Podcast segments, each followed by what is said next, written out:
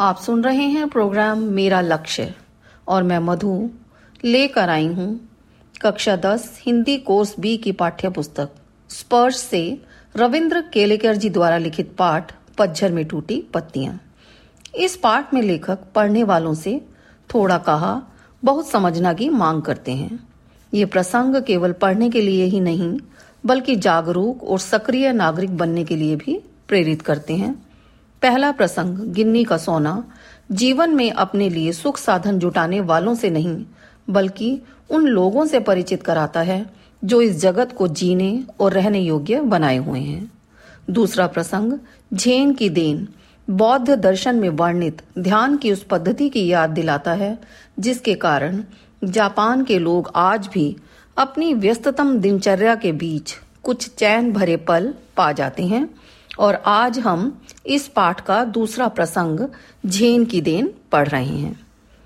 लेखक ने जापान में अपने एक मित्र से पूछा कि यहाँ के लोगों को कौन सी बीमारियाँ अधिक होती हैं। उसे जवाब मिला, मानसिक। यहाँ के 80 प्रतिशत लोग मनोरोग्न हैं। इस बीमारी की वजह लेखक को यह पता लगी कि जापान में जीवन की रफ्तार बढ़ गई है। वहाँ लोग चलने की जगह दौड़ते हैं और बोलने की जगह बकते हैं। अकेले पढ़ने पर अपने आप से बड़बड़ाते हैं। अमेरिका से प्रतिस्पर्धा करने के कारण लोग महीने भर का काम एक ही दिन में पूरा करने की कोशिश करने लगे हैं। दिमाग की रफ्तार तेज होने पर उसमें स्पीड का इंजन लगाकर कई गुना तेज दौड़ना चाहते हैं। एक स्थिति वह आ जाती है जब तनाव बढ़ने पर पूरा इंजन टूट जाता है, जिससे मनोरोगी बढ़ गए हैं। लेखक एक शाम अपने मित्र के साथ एक टी सेरामनी में गया। चाय पीने की इस विधि को चा, नो, यू कहते हैं। टी सेरामनी एक छह मंजिली इमारत की छत पर थी, जिसकी दीवारें दफ्ती की और फर्श चटाई वाला था। यह एक पर्णकुटी थी। लेखक और उसके मित्र बाहर रखे मिट्टी के बर्तन से भरे पानी में हाथ पाँव धोने लगे, तोलिए से पहुँचा और अंदर गए। अंदर बैठे चाजीन ने कमर झुकाकर प्रणाम किया। दो झो कहकर उनका स्वागत किया। बैठने की जगह दिखाकर वह चाय बनाने लगा। चाय बनाने की सभी क्रियाएँ अत्यंत गरिमापूर्ण थीं। वहाँ का वातावरण इतना शांत था कि चाय दानी में पानी उबलने की आवाज़ भी सुनाई दे रही थी। चाय तैयार होने पर प्यालों में डालकर लेखक और उसके साथियों के सामने रख दी गई। इस विधि में शांति ही मुख्य बात होने के कारण वहाँ तीन से अधिक आदमियों को बैठने नहीं दिया जाता है। प्याले में दो या तीन घूंट ही चाय थी, जिसे लेखक ने डेढ़ घंटे तक चुस्कियों में पिया। इस बीच दिमाग की रफ्तार धीमी होती गई। लेखक अनंत काल में जीने लगा। अब उसे सन्नाटा भी सुनाई दे रहा था। लेखक कहता है कि मनुष्य खट्टी मीठी यादों में उलझा रहता है। वह भविष्य या भूतकाल में खोया रहता है, जबकि ये दोनों ही काल मिथ्या हैं। अतः हमें वर्तमान में ही जीना चाहिए।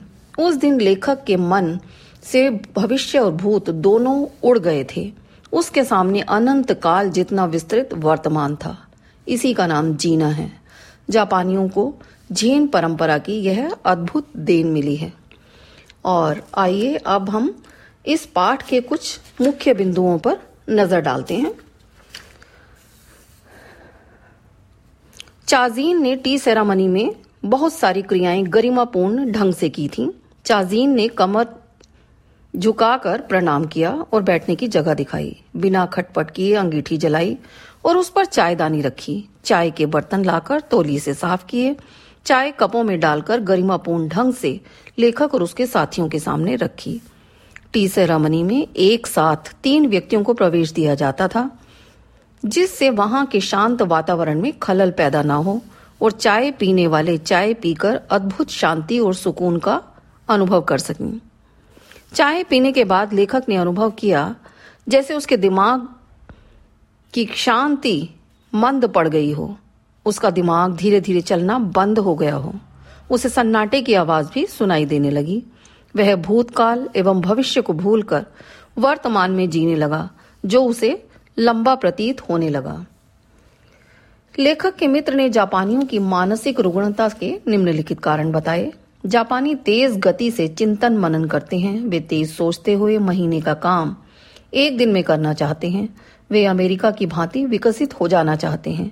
वे तेज चलने वाले दिमाग को और भी तेज करना चाहते हैं, जिससे वह संतुलन खो बैठते हैं और लोग मानसिक रोगी हो जाते हैं।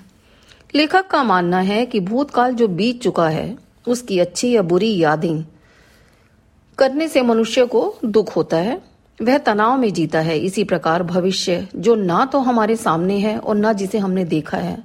उसके बारे में रंगीन कल्पनाएँ हमारे वर्तमान जीवन को दुखी बनाती हैं। वे सच भी नहीं होती हैं। वर्तमान काल हमारे सामने होता है। हम उसी में जीते हैं। यही वास्तविक और सत्य है। वर्तमान काल की वास्तविकता और सत्यता देखकर ही लेखक ने ऐसा कहा होगा।